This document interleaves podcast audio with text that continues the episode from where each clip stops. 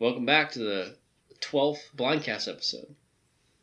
I have, we'll start I'll first off with the introductions. I have uh, myself, Alex Martin. Uh, to my left, go introduce yourself. Andrew Rain Andrew And Chris Burt. and Christopher Critter Burt. and Penny. Penny's And here. Penny. Oh, yeah, Penny. Penny's here today. And if uh, if everyone or anybody listening to this follows us on Instagram, you will know Penny as the Black Lab. Her famous shot is on the uh, website with the moose paddles, Yep. the moose sheds. Yep. So you'll Which- rec- you'll recognize I didn't her if you you. go to Instagram. I found another one. You found another moose Yeah. paddle. I yeah yeah I When did. did you find that? well, when I was going grouse hunting with my dad, I just forgot to bring it up When did you go with your dad grouse hunting? after Thanksgiving. Oh. You guys found a moose shed. You need to draw that moose tag. Right. Someday. Start putting in for it. Oh, I think you do, don't you? Yeah, every year. I haven't gotten it yet. Yeah. Someday. Someday I could get one of them big big animals. So last time we were talking on the podcast, we were heading back from a hunt, and it was it was fun to listen to that back and see how we all remembered it a little differently, and being in that uh, fresh mindset of, of just being out all day blasting birds. Now we're sitting down, have had a we had a wild game dinner tonight. We had two dishes of deer, right? Made them into tacos, fajita style Mhm. tacos. And what was the one you brought over? My brother made it. It's a he called it barbacoa, and it's um it's like a I think he did it like it's part part uh, the the uh, back ham of the deer, and part like sh- pork butt. And then he I'm not quite sure how he made it, but he gave me some, and I gave you guys some. It was it was, It was- good. Well, I was really surprised because you didn't tell us right away that It it was had mixed pork in with it. pork, and I'm like, this tastes a lot like pork. Yeah. it was really good. I think he definitely slow cooked it. Um, I Mhm. and I'm pretty sure he cooked it. He used, I'm pretty sure he used a uh, slow cooker. Like a pressure cooker. No, like a big crock pot. Oh. But I'll have to ask him. But it was good. I liked it. There's some secret ingredient. I don't know what it was. And the second uh, meat was uh, it was an Idaho, I think it was a whitetail buck. I think so. Guy at work, his brother-in-law is a big game hunter, and so he'll bring us in some stuff every once in a while Mhm. that his brother-in-law gives him. So we cooked that up. It was just ground deer, and there was some fat that they had mixed in with it, and it, Yep. we put some taco sauce on it, um, and it was real good too. Yep. Well, you went back home this weekend. Went Mhm. back home for Chris. What talk about Skagit County, right? Yep, we're back to Skagit County, to Burlington. And it wasn't a hunting trip, You know, it wasn't a hunting trip. It was a baby shower trip. but you managed to squeeze a short hunt. On a Friday morning, squeeze a hunt in. Wasn't the greatest hunt. They haven't got a lot of water, a lot of, a lot of rain. Yeah, so talk about how the waterfowl typically act right now, and because I've never hunted over there, and you hunted a few Yeah. times. Skagit County, it's a lot of it's all like agricultural, so it's a lot of cornfields, like cut cornfields and potato fields, and usually they're flooded, and you're hunting in layout blinds or you're hunting around the edge of the fields. So they just flooded in the fall usually. Yeah, like this whole week, last week when I left, it was just raining the whole time, so all the fields are gonna be flooded now, and it'll be it'll be really good. So when it, because it hadn't been raining, it all froze Yeah, over. so all the the little skim water on the ponds, I mean on the fields were all frozen, so that I don't know where I was hunting there was no ducks. now, so the ducks are they're not in the fields because the frozen water. Do they they move out or they move just out to? I think they the- move out to the ocean. they just go to the sea- Yeah. the, the sea. Even water. even the puddle ducks. Mm-hmm. even the mallards and everything, they'll it's kind of weird. You have to like hunt the tide almost. When the tide's out, they're in the inland. I mean, no, when the tide's out, they're eating on the shore. When the tide comes in, they come in into the inland. Have you ever hunted that like that? Well, I've hunted on the edge of it, and you can you when the tide's in, like you can tell there's like waves of mallards. Did you, did you have was it a good hunt? Oh yeah, I go with one of my friends, and he has permission throughout like the whole valley, and we we like limit out every time. So they're following that food source as it gets gets Mhm. exposed and Yep. the tide goes out. Because Yeah. that's that's that area is one of the like higher producing. Yeah, I think they're areas right Washington. behind Grant County. They're second. But yeah, it's Skagit County. And there's a big snow goose there's migration. through there. lots, lots of snow goose. Now, is there a limit on snow goose? I don't know. You have to I'm take sure some. there's some, sort of there's you a have to, like- goose. yeah, you have to like take a test, and you have to get a like a special tag to shoot snow goose in Skagit County. Oh, Yeah. Why is that? I think because the the Fir Island is like a, a unit there, and they have a big conservation unit on it. So I think I know there's those I don't uh, know. those Aleutian geese fly that area. Do you Yeah. think that's why? They probably don't want you to shoot seagulls too. They look pretty similar.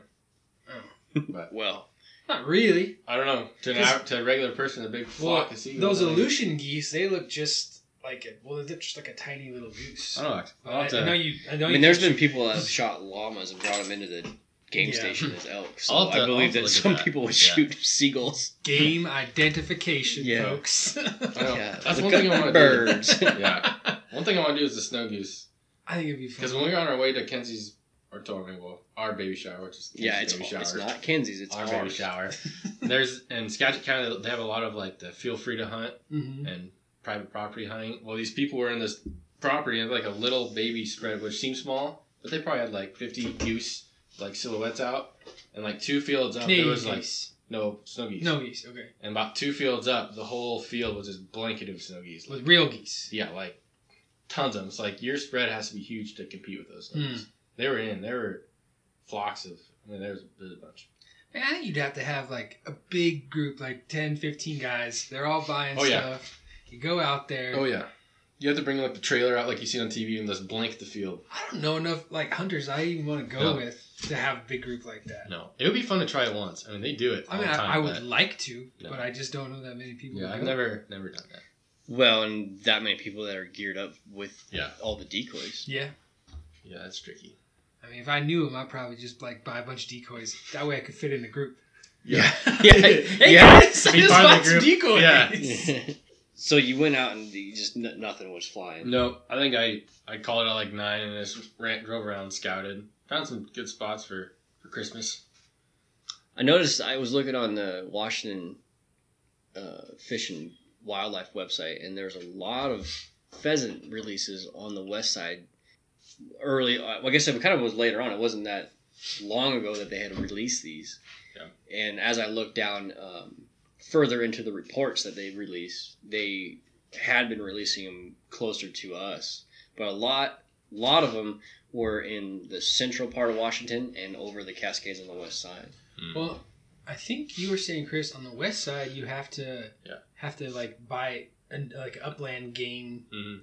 Like a pheasant ticket. Yeah. Because and like it's like extra eighty bucks. I think you said. Yeah, because That way, because it's it's yeah. all released. Yeah, we pretty talked much. about this on the, the Yeah. last one. Yeah. My bad. that's well, all it's fine. Um, but yeah, it was an eighty dollar Yeah. charge to hunt Yep. pheasants over there.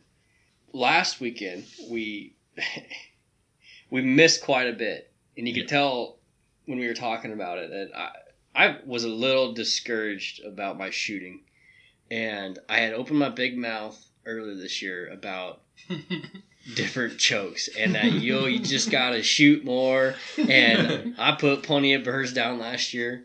This year i've definitely have had trouble putting birds down. And so i think what happened was uh, andrew got in my head.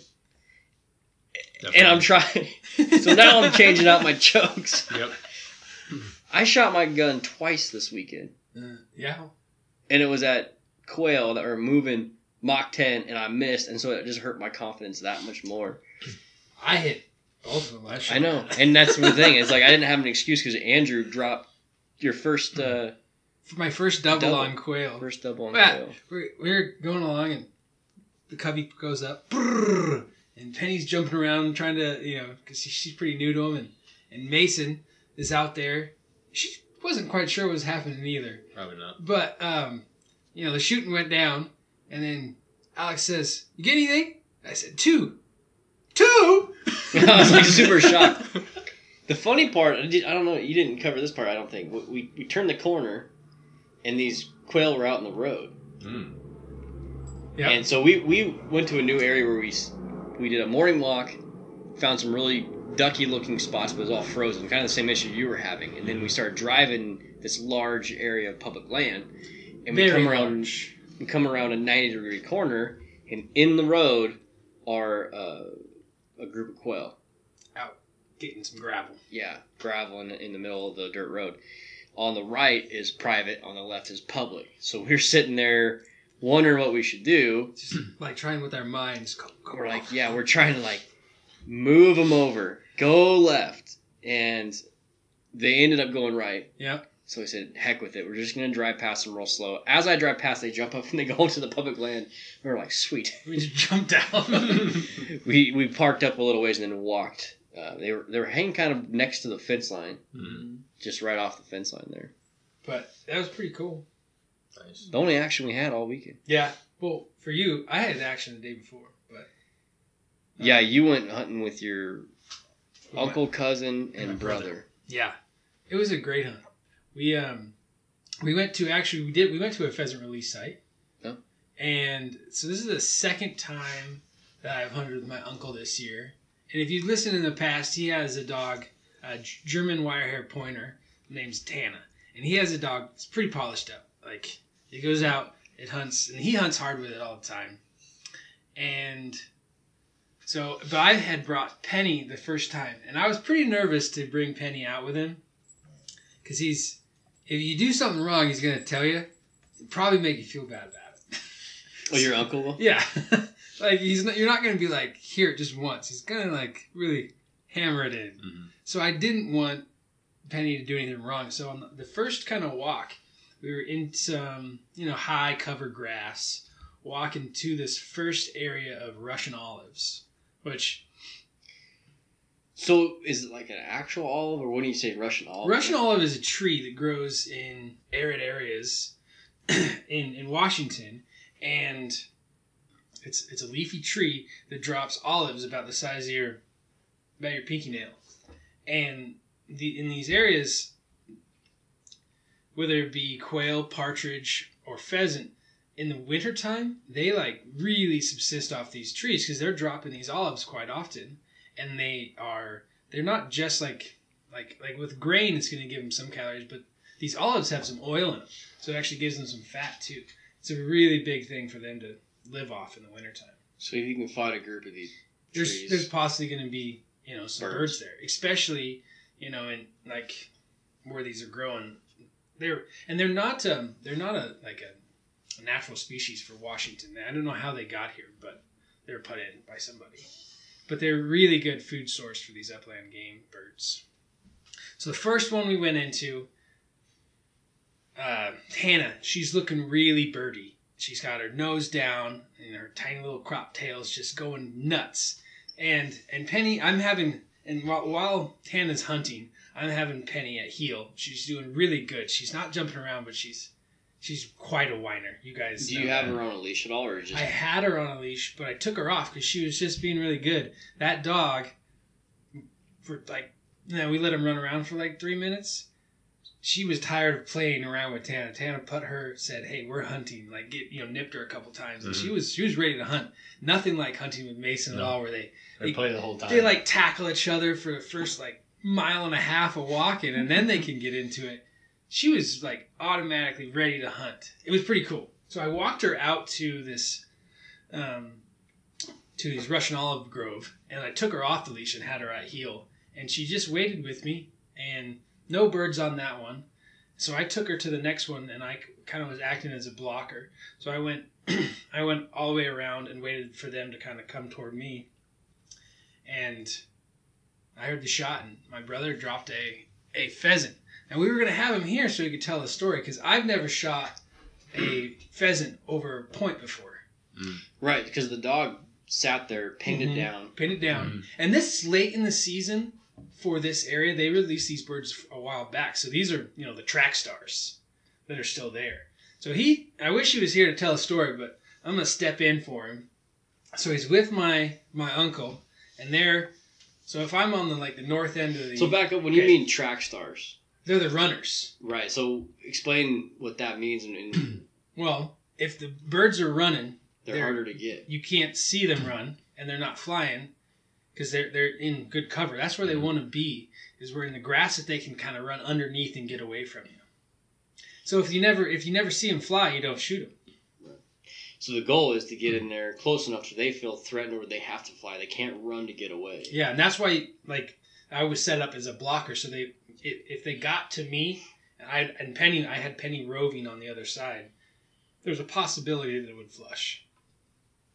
But with this one, luckily, Tana, like my my my uh, uncle said to Jess, "Okay, it's looking really birdie," and I wish I would have been there to kind of witness it. I'd be able to tell a story better. But in his words, he's hunting my uncle's like he's pretty deliberate, and he goes, you know, "Come here, looking really dirt, really really birdie," and Tana gets really low, gets on point, and he tells my brother, "You know, come up behind, and touch her on her on her leg," and because that that's his sign, kind of that. Some some trainers use the like the word "whoa" to like to mm-hmm. let them know that you're coming up on them.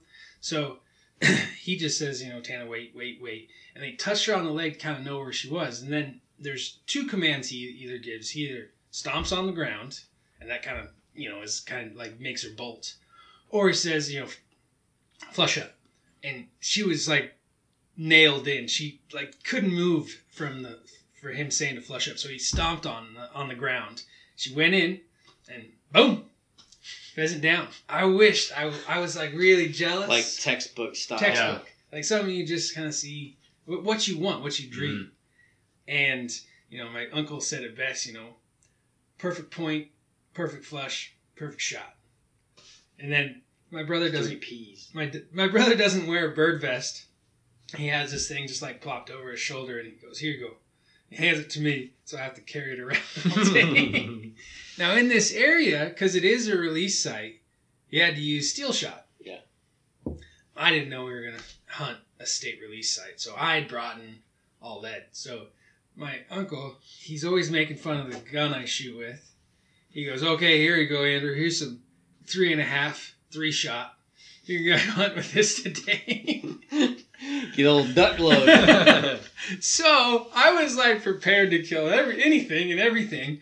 All I shot that day were quail, and I shot three of them, but one of them flushed up. This was Penny's flush. It flushed up right five feet in front of me, and I toasted it, and it yeah. Just- So this is with the three shot? yeah, th- all just feathers, just feathers flying, flopping Oh, down. man. And I was like, oh, okay. So she went and found it, and she brought it back, and I said, you know, drop. And she dropped it, and then I said, no, go ahead. You eat that one. that one's yours. Because it was gross. It was just like from the back, it was, it was like roadkill. It was Yeah. bad. But she liked it. So, if people listening, uh, quail is what you're imagining. That's the real small, tweety bird, Mhm. pretty little Little thing. California And quail with Andrew the. uh, is just Little- telling me little smoked it Yeah. with those M3. It's like I threw a brick at it, you know, 1,550 feet per second. but that being said, I shot awesome that day, and my uncle again said, "Good shooting, Andrew." So Yeah, I felt you were about talking myself. yourself up quite a bit on Sunday, and then it, me missing and you shooting two in a row didn't help the fact. So Shooting good Andrew's been kind of hard to live with these last couple hunts. Yeah, probably should get a new choke. Yeah, What choke are you shooting right now? I'm shooting the, the heavy shot mid range. Is that just a modified Raleigh? You know, I don't exactly know what it is, Hmm. but I also have the extended range. Hmm. And my uncle, I, you know, he was asking me about the chokes I was using. He, uh, he asked me to pattern the extended range, and I did it at like 25, 30 ish yards. I like took the center right out of the pattern page. it, was just, it was tight. Oh, yeah, pretty good, pretty good, uh, So it works. pretty good pattern. Yeah. That's the the sniper. the snow, the goose killer. I had to take that off earlier in the year because I wasn't shooting good, and I just I said, okay, well, I need a bigger bigger pattern. I was missing everything. I was with you. Yeah, I know. Yeah. You could probably switch your switch your chokes out, Andrew. so you have patterned your gun? hmm Yeah, I need to do that. I've never done that actually. It'd probably be a cool, good idea. Maybe we should do that Well, one day. I made a mistake last year when I cleaned my gun. I think I failed to put any type of uh, gun oil on the choke. So I actually have not been able to change my choke out. It is seized in there. Yeah, And you're tell- I was trying to use quarters. I don't have a choke tool. That's why. So I'm gonna try to buy one of those and get it to work. If that doesn't work, I saw where you can take a reamer bit and you tamper it in, you tap tap tap, and you, you force it into the choke, Mm. and and then you You put can it, Take it out. you take a wrench and you put your barrel in a vise with some, you know, take like a uh, some towel, Yeah. and fold it over, and then vise it in, and then Jesus. Oh, that makes me nervous. yeah, so you you basically ruin your choke to get it out. So that's my last resort. I've, I've put some lubricant on it and trying to see if it'll Huh. it'll unseize, but it's stuck. I've ru- I ruined like well like a buck fifty and change. Yeah. Like I was twisting these quarters. Well, he called me up and I said, "Oh, put some like brake cleaner on there or something." He goes, yeah, and then, well, my my gun has a camo coat on it. It's gonna take it off. So it kind of changed the idea. Yeah, the brake cleaner would like Hmm. just strip it.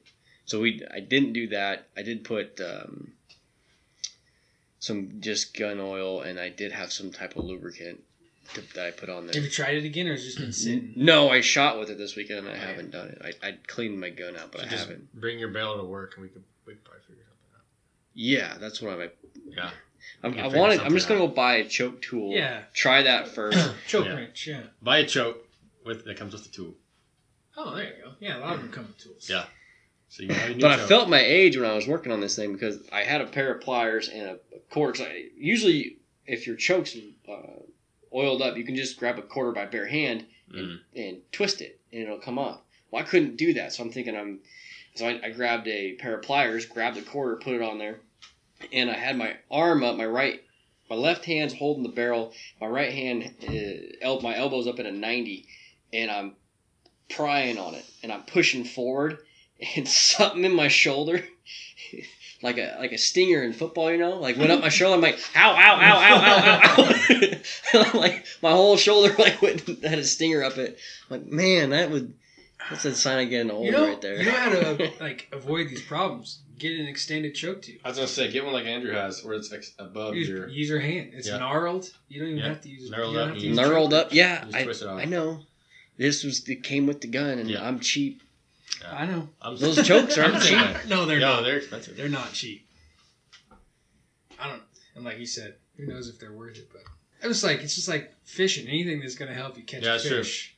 Anything's gonna help you shoot better. True, I get it. I was listening to this guy. Uh, gosh, I forget his name. He has this book. It's called like a, a fireside campers book, and he was a, a fireside hunters book, and he was a, a writer for I think Outdoor Life, and he was talking about um, about trap shooting and how you know, a lot of guys will lift their chin. And he said, "Oh, I, I have the best idea ever because people who shoot trap will buy anything to make them shoot better." He said you could make something. This was a long time ago. I, forget, I don't know when he wrote it. He said he's going to take tape and put uh, Velcro on the tape on his on his cheek and partly on the gun. that way, you can't lift your face up off the gun. Anything to help. So, uh, in Little League Baseball, I had a problem of pulling my head. Same deal, right? If You don't take your eye off the ball, you're pulling your head, and you're looking looking for the fence. Yeah.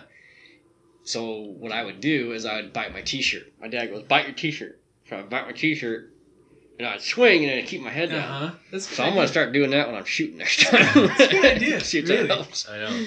You get a slobbery ass T-shirt, but it worked. You got a Yeah. dip in your mouth. You might have a stained up T-shirt too. Saving some for later. or yeah. So my hunt Saturday, I took I I sat Mason this weekend for Chris, and I went out to the spot we jumped all those pheasants by Mhm. myself, and I'm going pheasants are in here.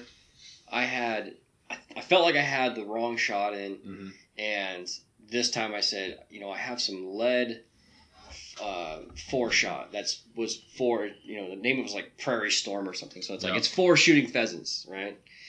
So I'm like, I'm getting off the duck game. I'm I'm gonna put lead in, and I'm not gonna worry about shooting any waterfowl because you can't shoot it if you have lead on you. So I walked that same area, didn't see one pheasant, and I saw a couple dozen ducks jump out. out of the, I'm like, gosh dang it! Now, was this the same area that we went last? Yeah, Yeah. same same area. Yep. There's always ducks in there when it freezes. Now, I was reading some stuff about pheasant hunting because getting more interested in it now that I have a dog. Say that pheasants are, pardon me, they, they they have habits. So a lot of times, if you shoot, you know, if there's a whole bunch of pheasants in there at a certain time, there's a good possibility that they're going to be in there again at that same time, Hmm. and they're not going to travel away from there too too much. So, you know, say we go back there, we're going to kind of want to go in there the same time we were there. See if we. Time we get in there like eleven. I, I don't know. It, I wish I knew, but we don't know. We probably I was thinking it about it for like three hours last night. Oh, I was doing other things. Obviously, I was just sitting on the couch. But Probably around noon. I think so too. I think it's right around noon. But I did. I did read that. And I thought that was pretty interesting. Mhm. That they don't travel away from the water that much, and they don't travel away from their food source, and they're, they're pre- pretty much you set a clock by them. It's probably the time and the weather. You said traveling away from like their food source in the water. That remind me. Um, we were talking about those otters we saw last Mhm. weekend, Oh yeah. and I said that I didn't know much about them, so I, I decided to like look stuff up, and I and I found that they the males will travel up to 150 miles, like their territory. Fifty miles. Yeah, well, they'll travel because we were we were surprised we'd see them out there. Like, Oh, why- yeah. you know, so the river otters they primarily will live near the ocean, you know, and they'll travel in and out of the channels, and then, and then they are in this area too as well because you know obviously we've seen them. Yeah. But um, they they'll the males will travel up to 150 miles, and the females um, with their families will only travel travel like 10 to 25 miles Really? per per season Hmm. a year. And then we were talking about how big they were, and I was spot on. They get up to four feet. Oh, Wow. Yeah, so that's a big, you know, Hmm. fur bearing animal. Yeah, it is. And then they they get from like twenty to twenty eight pounds. So being the that's a river otter. Now there's a sea otter. How how big do you guys think a sea otter would get compared to a river otter? They look chunkier. I'm thinking they're like But they get, they get mistaked for uh, sea uh, is it sea lions or seals? They get they make, get mistaked for Oh, do seals. they? Because they look, they're, those are the ones that are laying on their back and like crawling Yeah. and stuff. They keep really, and I'm they hook- thinking they're like 35 pounds. I guess. Six What's your- foot eighty pounds. dang 80 pounds. big. I just had Really? ladybug laying on me. Sorry. That's a little bigger. than I thought. Mhm. I guess they have more food probably. Yeah, and we were talking about like their vegetation and like what they're eating. Well, they're eating they're eating fish, but they typically feed on like slow moving fish. Yeah. It's like suckers and, Yeah. and things like that that aren't like. Well, in the ocean, but they I've- do they do like the river otters even will follow salmon runs up. I see that. So when the salmon run up, you'll see them way up these river Mm. systems. I, in the ocean, I see them eating clams, clams and oysters. yeah. there- there's there's all sorts. I mean, of they're stuff. not really moving. Crack them yeah, on their chest. laying on their stuff. back, just hanging I out. also yeah, like read or saw something somewhere that when they sleep, they hold hands. Oh, I didn't know that. Like the sea otter ones. So I looked up the name of that book I was talking about. It's uh, a Hunter's Fireside book, Tales of Dogs, Ducks, and Birds by Gene Hill. I have one that's Is this called on Howdy. Audible? Yeah, yeah. I might have to sign It's the it's a Audible. really good one. It's a it's it's quite it's it's everything's just a short story article Yeah. kind of thing, and it you know you don't have to listen very long. But it's You ever read any Pat McManus? You know, they shoot canoes or No. He's he he passed away like a, a couple years ago, but he was out in North Idaho Okay. and he wrote all, it's all short type stories, funny stories about the outdoors, and he's got some pretty hilarious, you know, like encounters with because he, he did a lot of fishing as a young kid. Yeah. Encounters with, um, I guess, slow elk or cows, cattle, Okay. while he's fly fishing and chasing them out of the fields and stuff. that sounds cool. Yeah, so it's pretty funny. And then I have another book, and I haven't dove into this one yet, but it's it's a book, and it says uh, title is "How to Shit in the Woods." So I think that one will be an interesting one to get into. That'd be a good one. There's all kind of ways. But yeah, Pat, Yeah. Pat McManus got a lot of books that are I don't know that one. Do you know um you'd enjoy. Them. this guy's uh, name is Cap Capstick? Mm-mm. Um, Hathaway something Hathaway Capstick. He writes books about like the heyday of like, you know, hunting in Africa. Mm. And he was also a writer for I think Outdoor Life or So the heyday being prior to high fences, or like in the 40s and 50s, kind of like like when uh like the celebrities were going and hunting there. yeah, you know, and you know, and none of the animals. Well, they didn't. They weren't used to people like Yeah. shooting them with with rifles. Like there was just so like an abundance of game, mm-hmm. and he has all these stories of, you know, just terrible stuff of animals coming into camp like and this like antelope stabbing this guy with his its horns and like running around with it on its head. With the guy on his head? Yeah. And he also wrote a book. It's called Death in the Long Grass. Have you ever seen the movie The Ghost in the Darkness about the mm. Lions of Tsavo? I don't think I have. Mm-mm. I suggest reading tho- that guy's stuff or watching that movie. It's pretty good. Sounds intense. It is intense. Like the Revenant type stuff. Yeah. He writes with a air of satire, so it's kind of like well, that kind of sounds like it'd be really scary to be there, but it's kind of fun. So he makes the guy getting ran around on top of It's satirical. It's like uh, the it's like the Coen Brothers. Oh, okay. Like you know, when you're Mhm. watching Fargo, you're not like, oh, that's gross. You're like, oh, just got put in that wood chipper. it's kind of like that. Back to otter facts. oh yeah. Yeah. Otter facts. Oh, I, I'm, I'm almost all out of otter facts.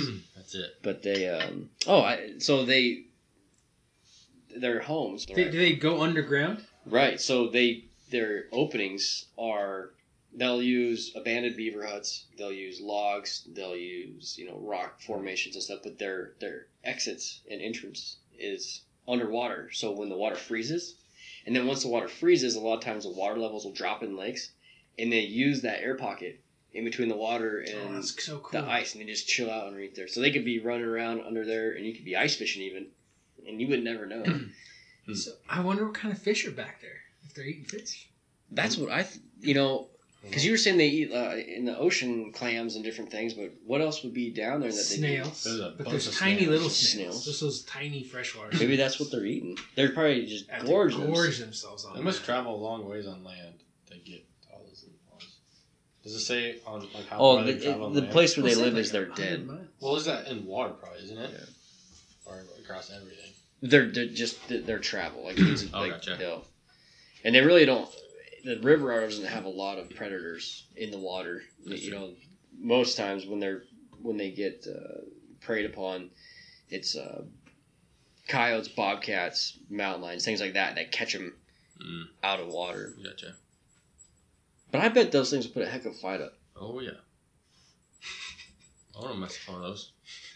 You train it up to retrieve your ducks. That'd be pretty cool. you know how I was saying we were talking about these one time, and I said that like Penny wanted to go make friends with him. Mm-hmm.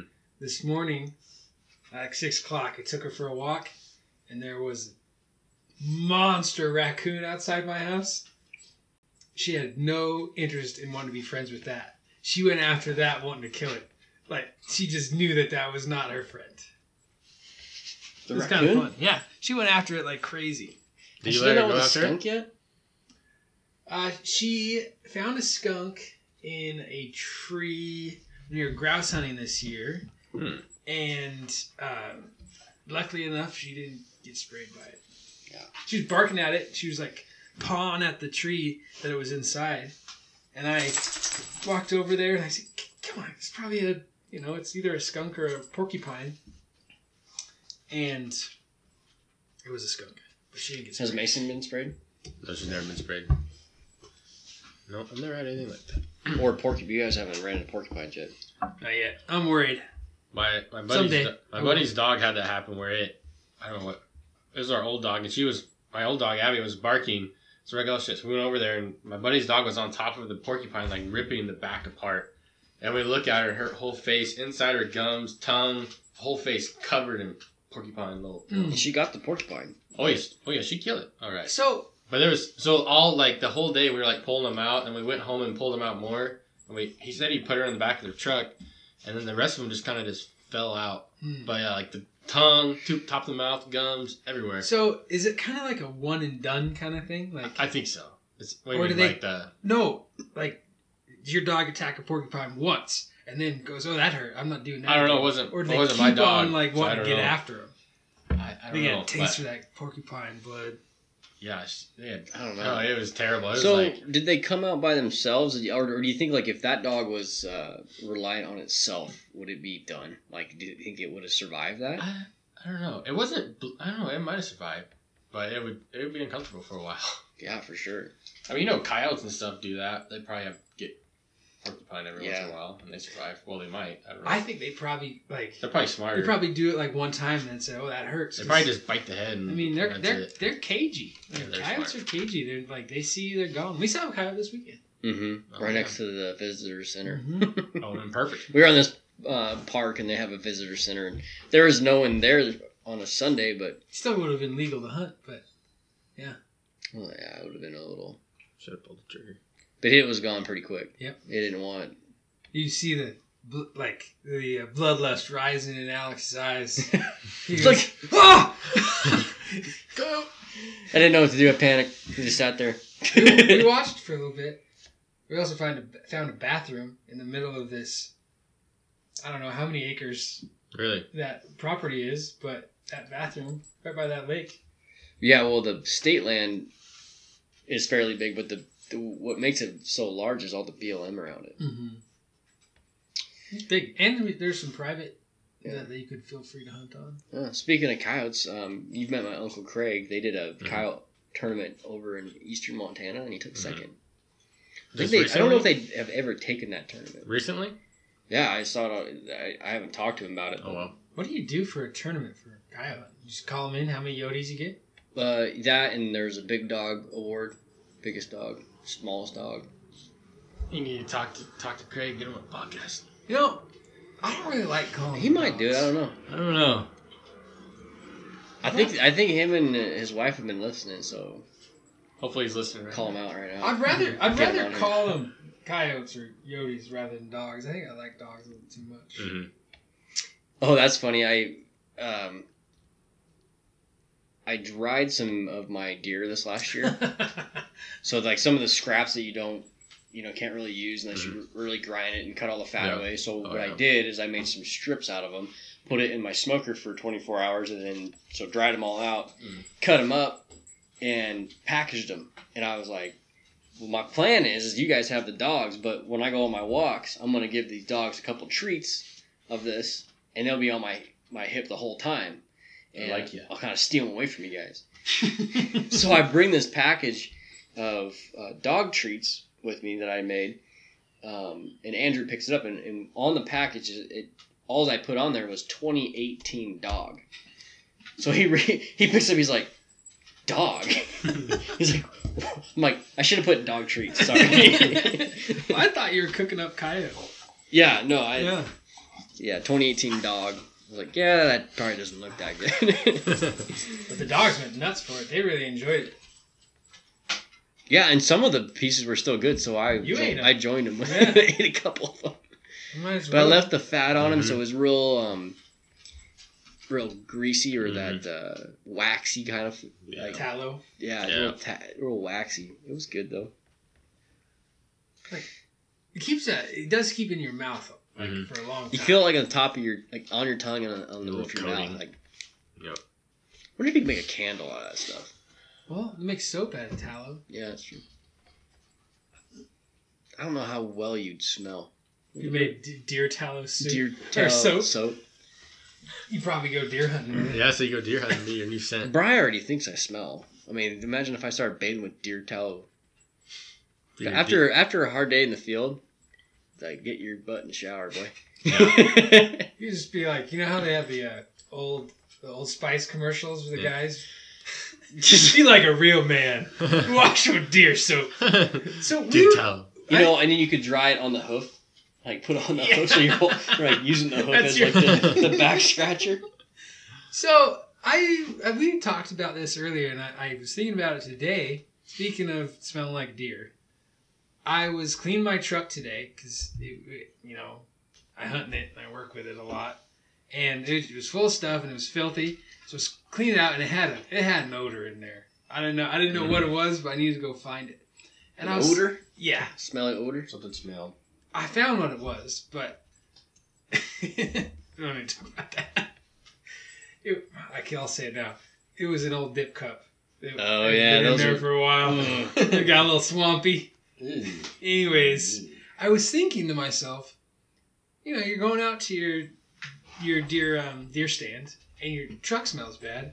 All the stuff you're doing to make yourself smell like the woods and not smell like a human, you're, it doesn't matter. So you have to have a clean truck when you're hunting too. Well, there's that, but a lot of people will, Put it in totes. especially uh, bow hunters, will put Mm. it in plastic totes, Oh, and they'll yeah. put the, the clothes in, in plastic bags in plastic totes. So like they get out of their truck, then they get dressed. Yeah, they take up and they. That's what I redress. do. Well, That's well, what I especially do. after work. Yeah. I mean, we're in a, f- a foundry that's got core uh, gas, and you smell Not I'm good sure. smells. Yeah. terrible.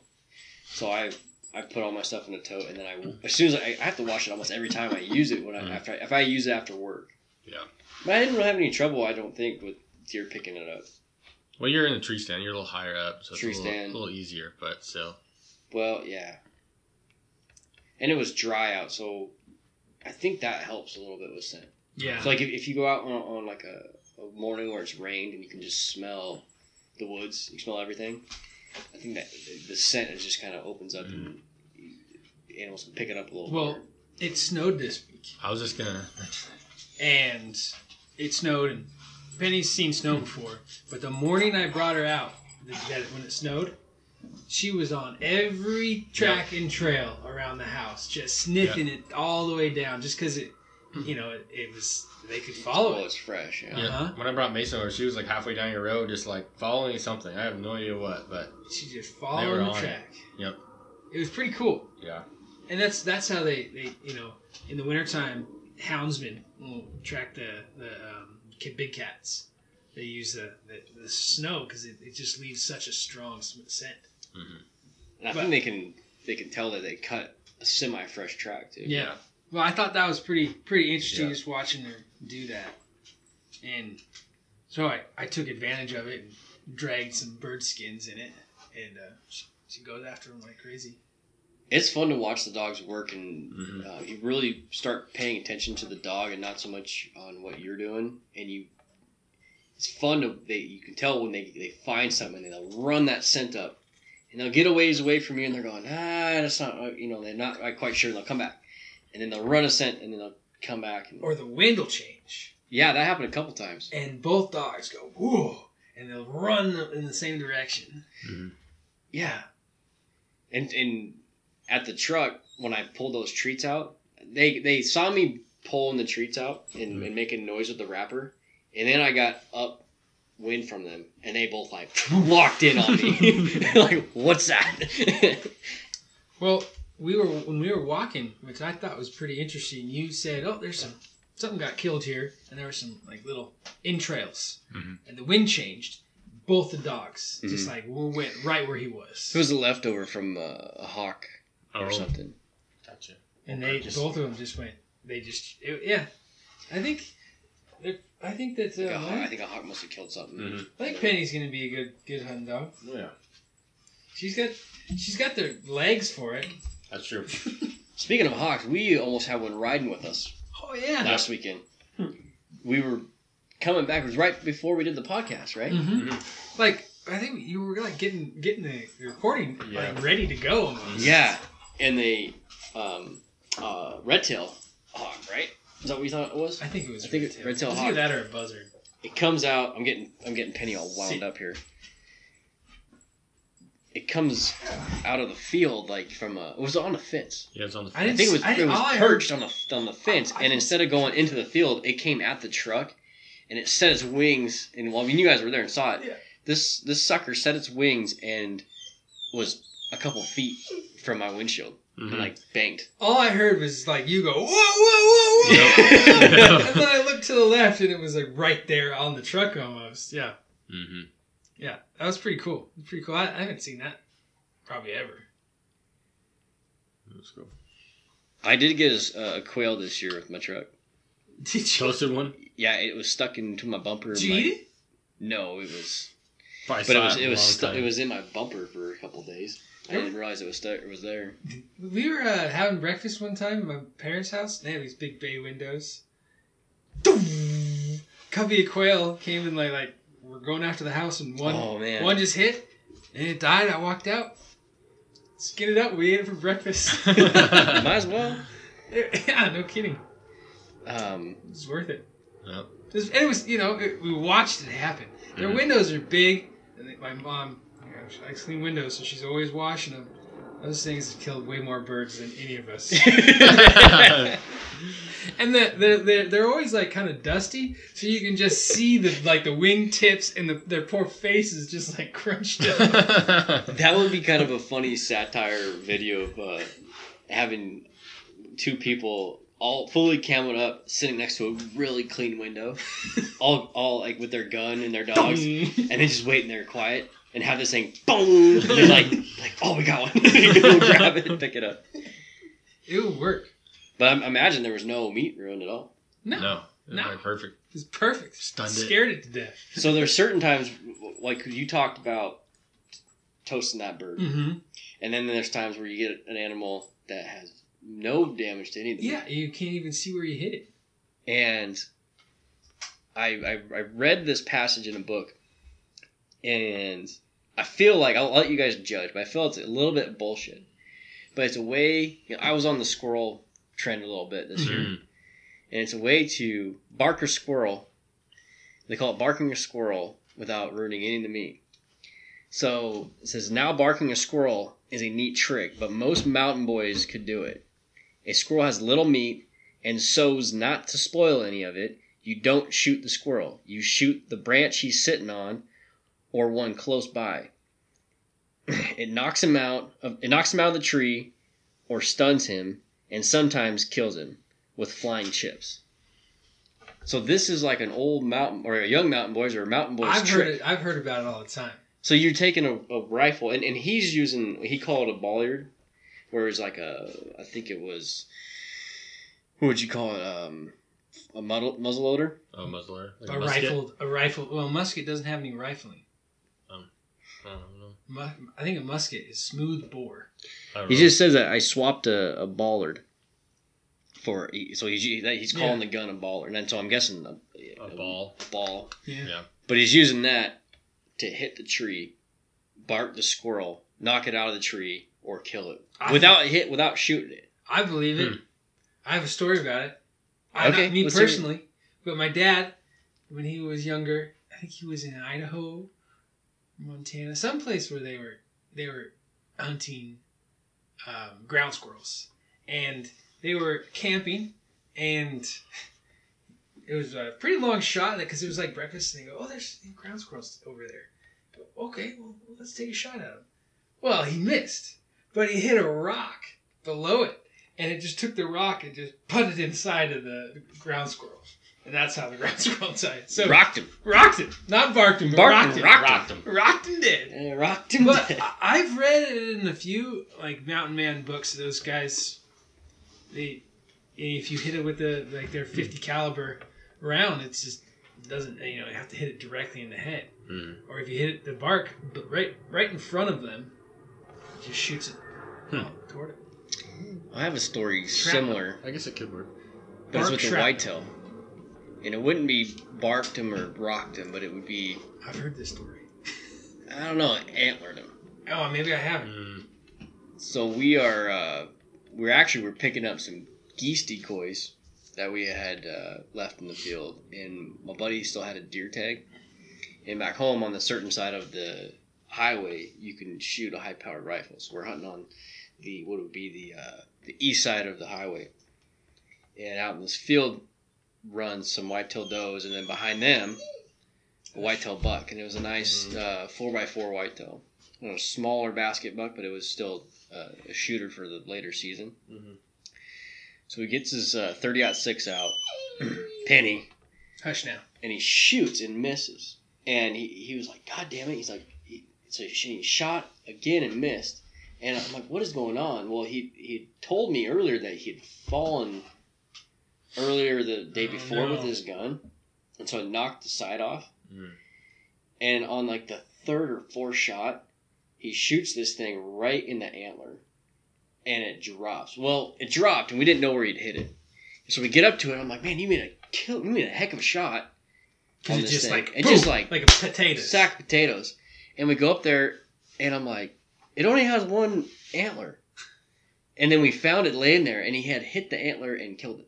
It killed it. Didn't just knock it out. Well, yeah, it killed it, and, Okay. and we were like worried about that because you hear these stories, Mhm. and whether they're legend or yeah. truth, but yeah, he antlered it.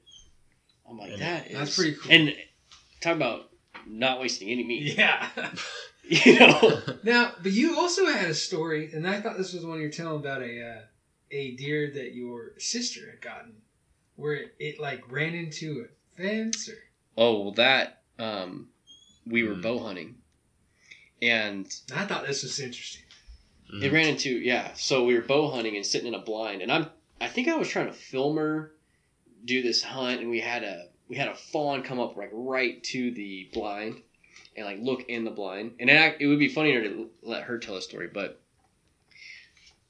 we I was filming this fawn and it didn't have any spots, and so I'm I'm. I'm uh, zoomed in on this fawn, and I'm thinking it's a, a nice sized doe. So I'm, I'm just looking through the camera, and I'm like, Miranda, why don't you shoot? She's like, it's kind of small. I'm like, well, are you sure? She's like, yeah, it's kind of small. And so like, I look up, and I thought the I thought the deer was like 40 yards out. It's like 15, but it's so through the camera, it looked real close. Anyways, another deer had come out, and we could tell it was with some uh, a, a couple other deer that were smaller than it. So it was a larger doe. We like, okay, this is this is the large doe that's around Mhm. here. She, my sister is on my left, and the deer goes to our right. So I just lean back, and her bow is right across, you know, my you know my view, and she. I was like, "So if you get a shot, she, you know, take it. Make sure she's not walking.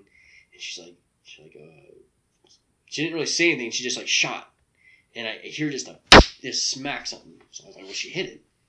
And then a couple seconds later, this deer, same thing. You hear another like just crack, and the deer and, she, and my and my sister goes, "It's dead." I'm like, "What do you mean it's dead?"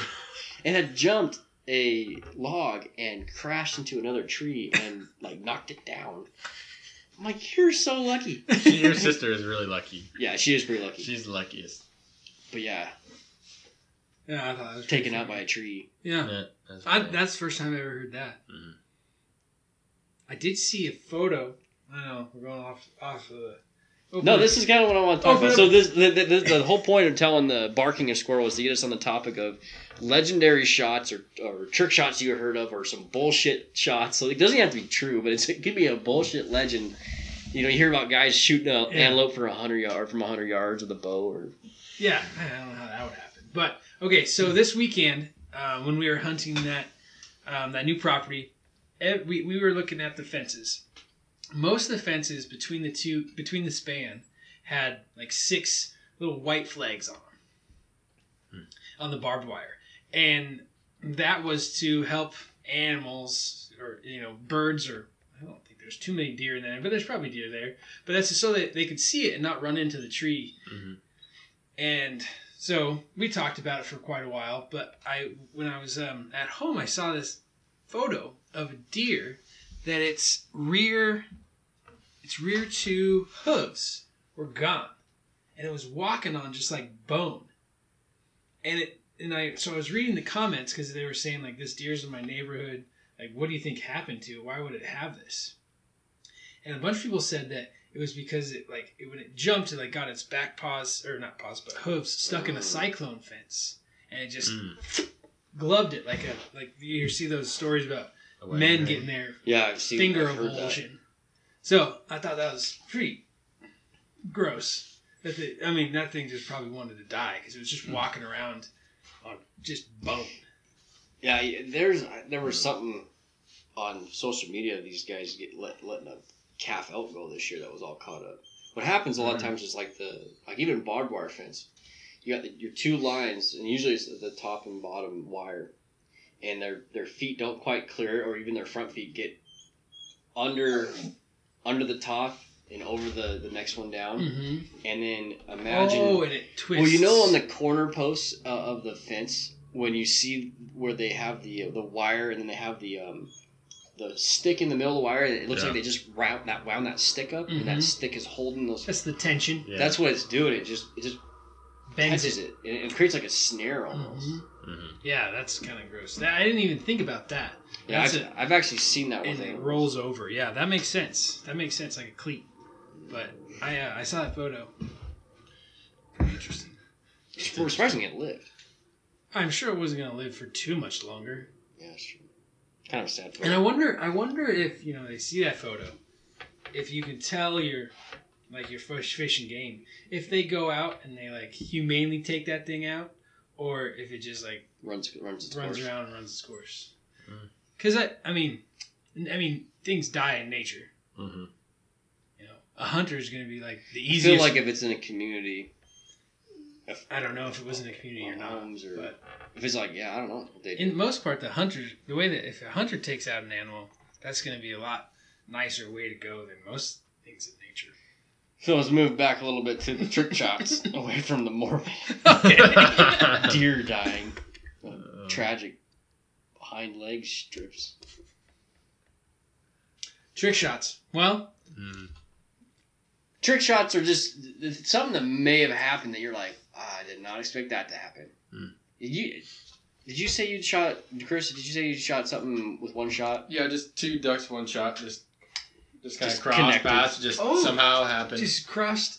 a shot. I was aiming for one, and the other one just kind of happened. Oh wow, I didn't know that. Yeah, I did that once. Almost had a duck this year land inside my layout Oh, line. that was cool. So shot it. It's coming like at me and landed. Just I grabbed it with my hand and put it behind me. So that was pretty cool. And Cool. when I was younger, that happened with a goose with my dad. This was probably my like third, maybe maybe first goose I had ever gotten. We were pass shooting these geese. Here they come. I'm sure my dad shot it. He said I shot it, but I'm sure it was him. so we shoot it, and it's coming down, and we're kind of watching it.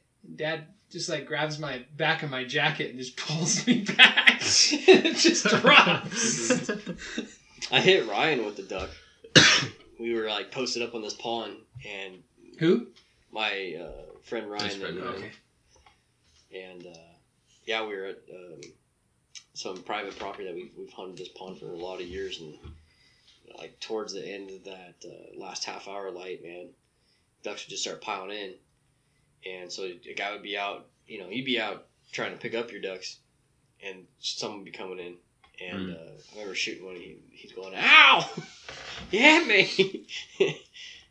With the duck, or you shot with, him? with the duck. Oh, okay. duck. Have you ever been shot? Have you been rained on with shot? Uh, yeah, but it wasn't out hunting. Okay. we were um we were splitting firewood.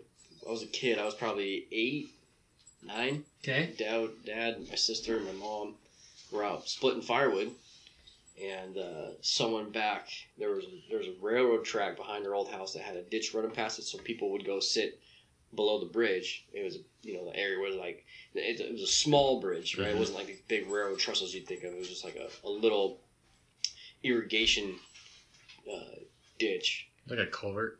Is that what it is? No, it, it, I mean it was a railroad trestle. It was Oh. just small. So like Okay, when you sure. stood up on one area, it was like maybe chest height. Mhm.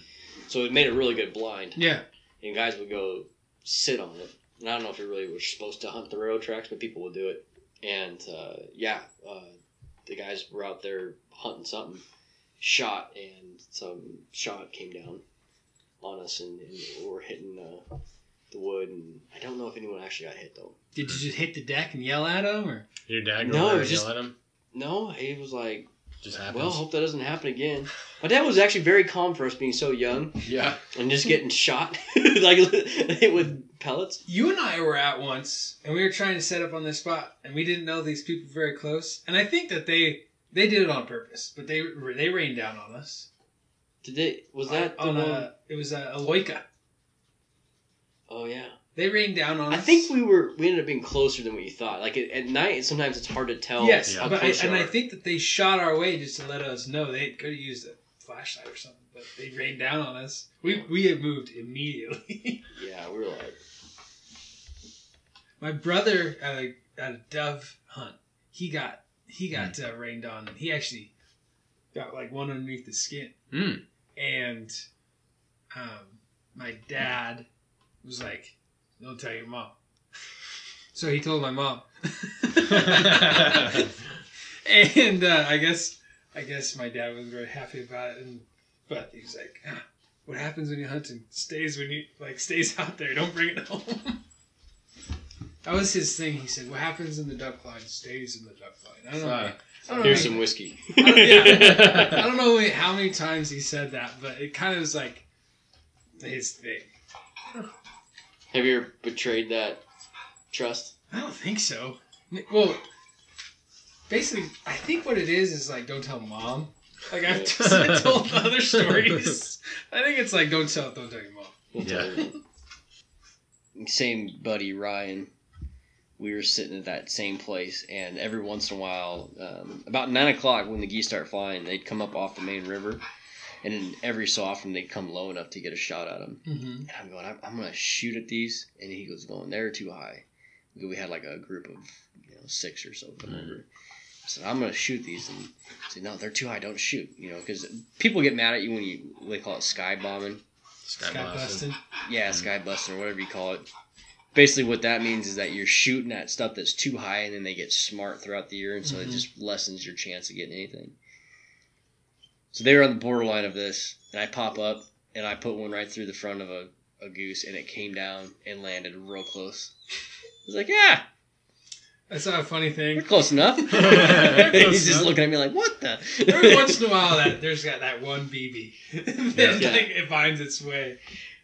Uh, I saw like you're talking about this. I saw this funny thing. I think it was on Facebook, but it was it was just basically the same story.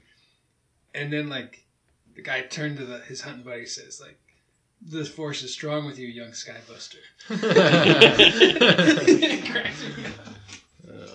I have an old video when we used to run with the camera and doing that, and um, Justin was. Uh, we could we could try to tempt him to shoot. He'd get pretty excited, Mhm. so you can hear in the video going, "Justin, shoot him, shoot him."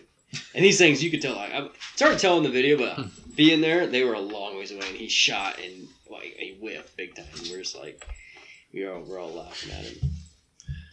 That was a really fun time of hunting and grow like teenage type years. We would go out and um, typically what what would end up happening we we had a few good days, but if we had like nine ducks in a day, it was like we had a lot of ducks. That's a good day. And typically, what would happen is we'd go out, off sit, we'd get bored, Sit. and we start walking around, and someone would fall in and have to go to the truck. Really? yeah, pretty much every time. Because we would, we were back in the, um, it was marshland, and we called them sinkholes. And you'd just be walking, and it would be solid ground, and all of a sudden you'd be up to your hip. And that- and then we didn't have chest waders. And a lot of times you just go out in like your uh, irrigation muck boot. Mhm. So you had to be really careful where you walked. Well, you'd step in a hole and go up past your knee, and then so then we moved up to the hip waders, and then you go up to your hip, and then we'd had times where like you jump, try to jump across something, and the first two guys would make it, and the third guy would fall in. there was several times where Justin would end up in the pickup truck, and we'd show up, and he'd be butt naked with the heaters going. Like, what are you doing? up. It's like, oh, freezing. yeah. He was known for that, though. I'm Maybe we'll have him on sometime. He could defend his stories. Yeah. I hate picking on the guy. I'm glad I don't have like I'm not known in this group for doing stuff like that. No. Not Nope, yet. Not yet. Not at yet. least. I mean, it used to be known that I was not like it's not a good shot, but this year I know. pretty What? good. I, I, I think we've changed roles. Like you got in my head with that dang um, plug thing. You just have to go buy one now. Not plug, but the choke. You have to go buy one. I have three of them that came with the gun, so I might have to sacrifice the one and try the other three out, and then Mhm. I think if you just get a choke wrench, it's gonna come right out. hopefully. Yeah. Now, I think I talked to you about this, but when you cleaned your bore, ever did you ever take out the uh, the choke when you, when you cleaned a bore? Yeah, I, I, I did. I just I don't remember doing it last year. Because when you take out, say you take out your choke and then you then you ream your or not ream, but you put Oh, I, I don't. I've never done it with it out. Okay, well, if you had uh, that, the, the threads will get gunked up, and that same kind of thing will happen. Because It'll get seized up. They'll get kind of gritty and grimy, and then I think it's just a lack of having some sort of oil. Speaking of like clean your bore, you ever seen those shotgun shells that have like a bore like you just you shoot, it cleans your bore. Mm. Mm-mm. I saw it on YouTube I think the other day. Ah. So a single shot, it has I think it just has Oh. like It says a charge. And yeah, and some cotton or something. Boop, clean. Just How does it discharge it?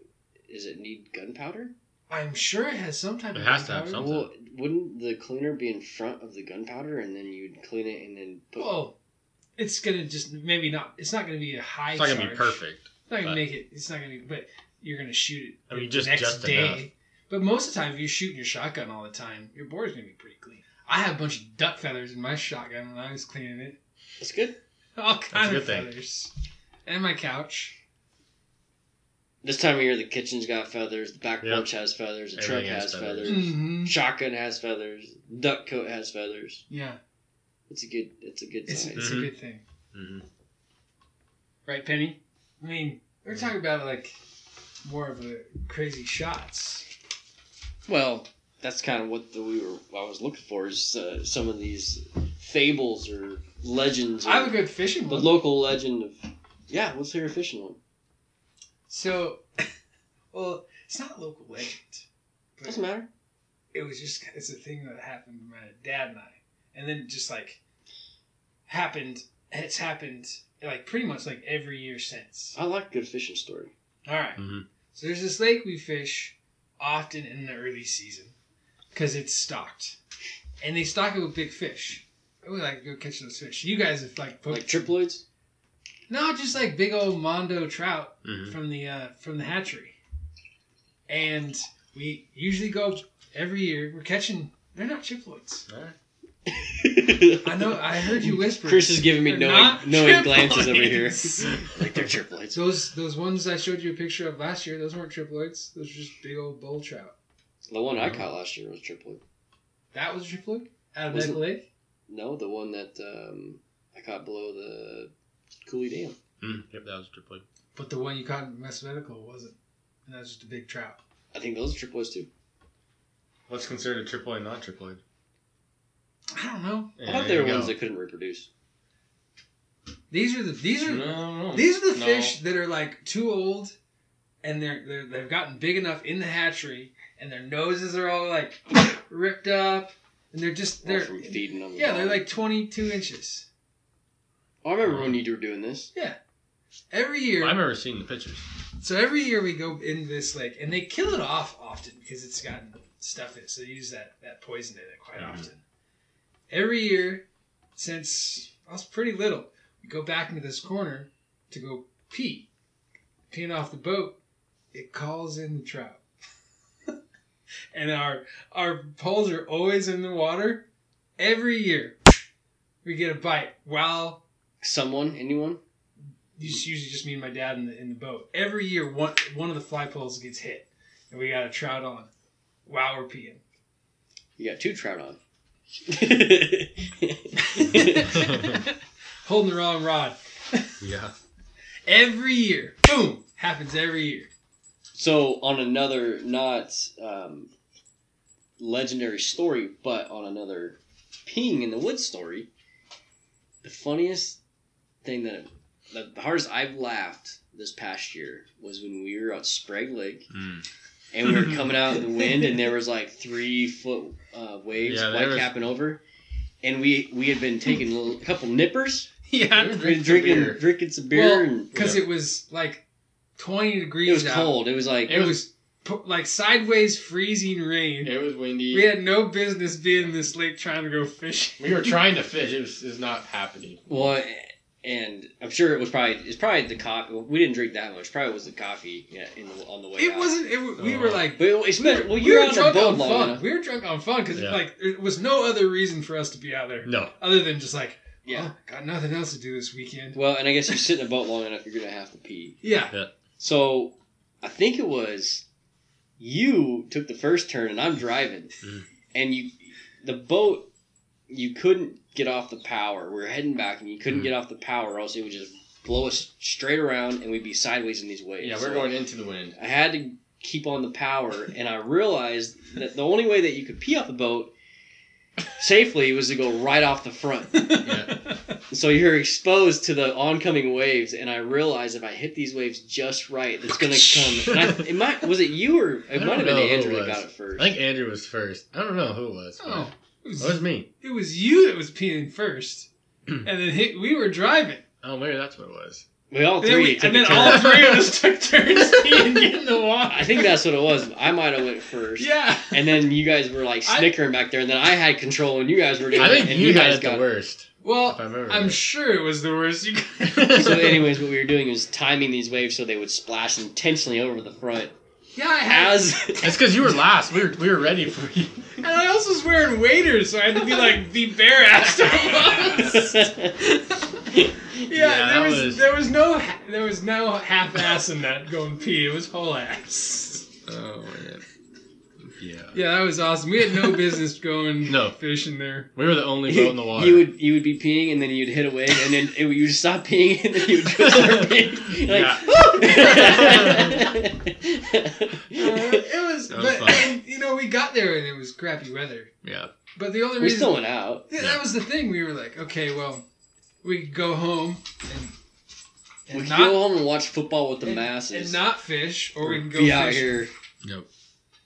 We, we didn't even catch anything. No. Oh, we didn't catch anything. And then we get to the shore and there's a kid sitting there with like a Stringer well he had one he got a huge one. Yeah. Got one big one. from the shore. Oh yeah, right here by the boat launch, fellas. oh god.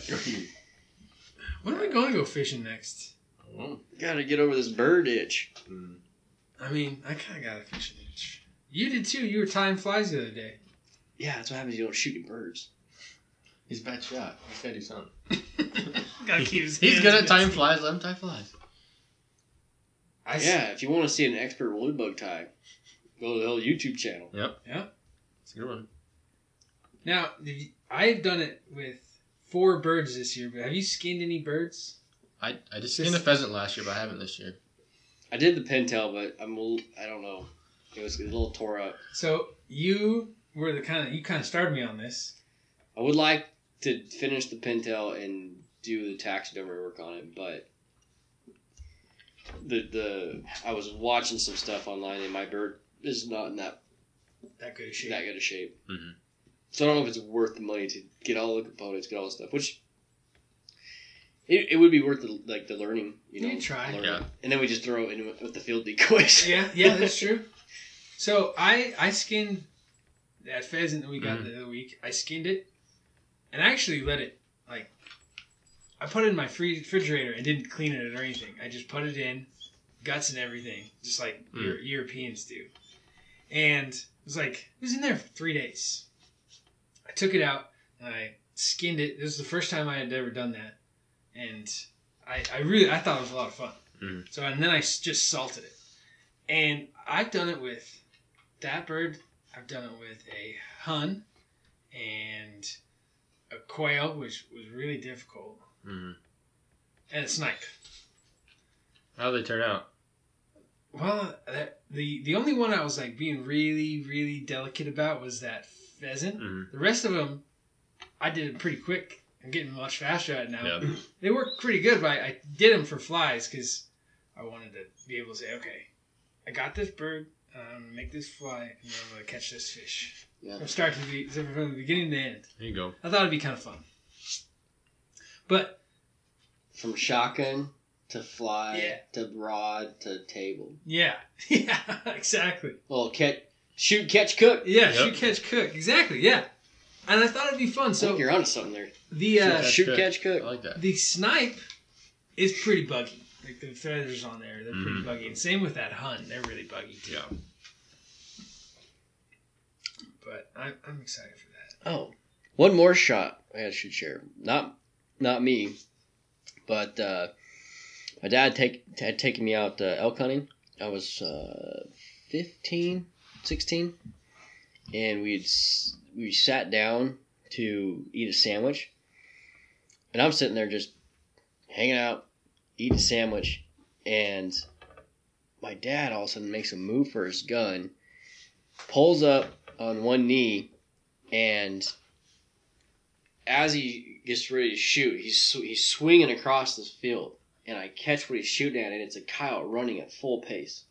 And he's got, he's using his thirty six, and he he just shoots it and drills it, and this thing just tumbles. Done. And he sits back down and starts eating a sandwich like he did that on purpose. I'm like, holy cow! That's- You that's know? skill. And he, so I think it, it surprised him that he actually shot it, Mhm. but then he sat back down like. What's up? That's how you do it, son. That's how you do it, son. Actually, I think he showed some more emotion. I think he was pretty. We were pretty excited he got it. Yeah. But yeah, it was like one of those crazy shots. Like one of those shots that you're like surprised it happened. hmm That happens though. Yep. Not to me. But it happens. I've never done that before. It was a, Hmm. an incredible shot. He, he knew it for sure.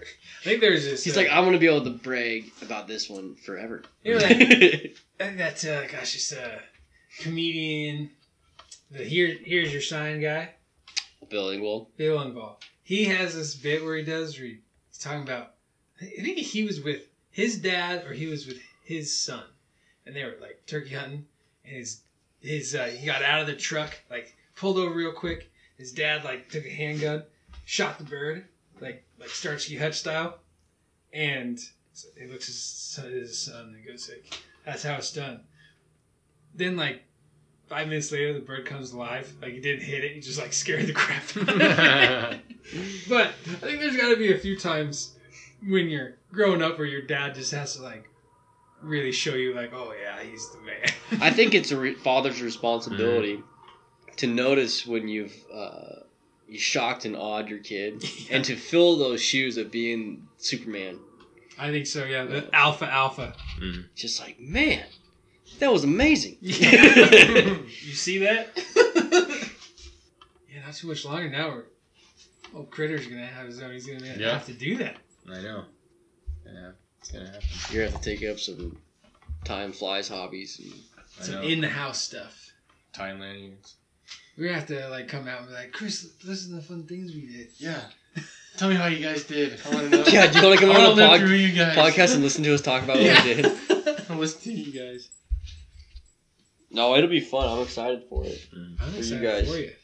Now, when's that? That's uh, that. I mean, it's a couple weeks End of January. in January. A little more in a couple weeks. A little more than a couple weeks. All right. Yep. Well, it's pretty exciting. Mm-hmm. Yep, yep. You kind of lucked out. You didn't have to buy a bunch of Christmas presents this year. No. You just Baby's snuck- first Christmas is a whole year away. Yep. yeah, you can start saving up. Yeah, I know.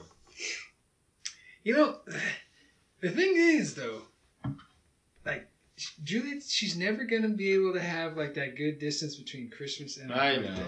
She's in a little distance. It's the end of January. She's but- gonna be able to pick up everything she didn't get for her for Christmas. Yeah, but like if your birthday is like in January, you always get like not as good presents. You always get your good presents on Christmas.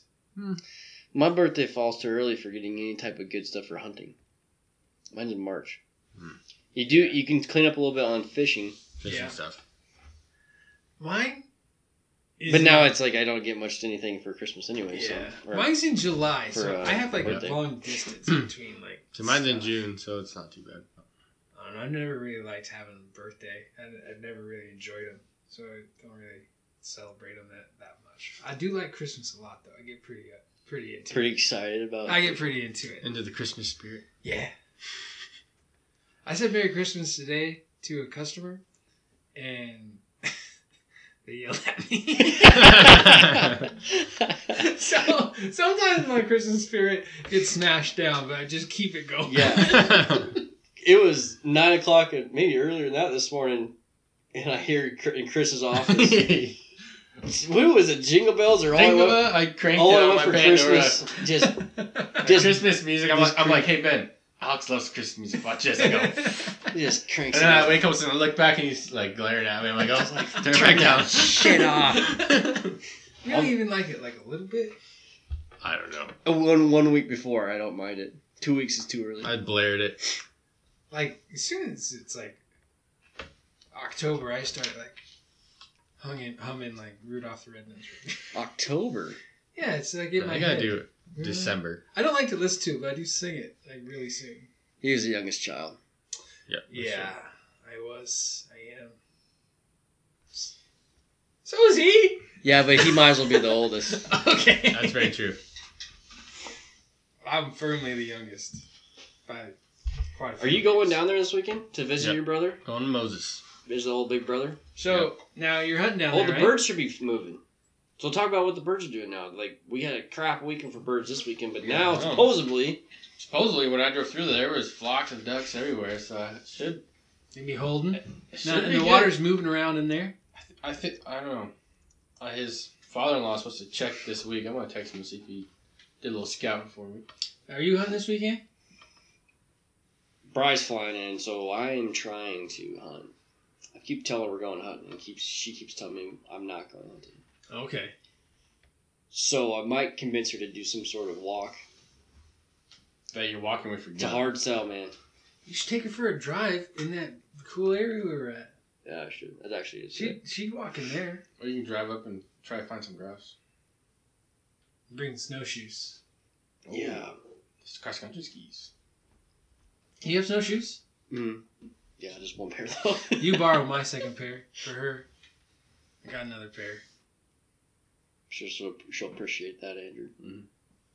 They'll fit her. I got county size. If you want to go. Chris, do you want to sign us off? I was trying to remember how you guys do that, but Andrew, you want to do it? have Andrew do it. Thanks for joining us for another cast from the blind. We'll uh, catch you next time. Catch you next time. Perfect. Well, I hope you enjoyed another episode of Blindcast. If you haven't already, you can follow us on Instagram at Blindcast1. Again, that's Blindcast1 on Instagram. Thanks for listening, and hope you tune in next time for another cast from the blind.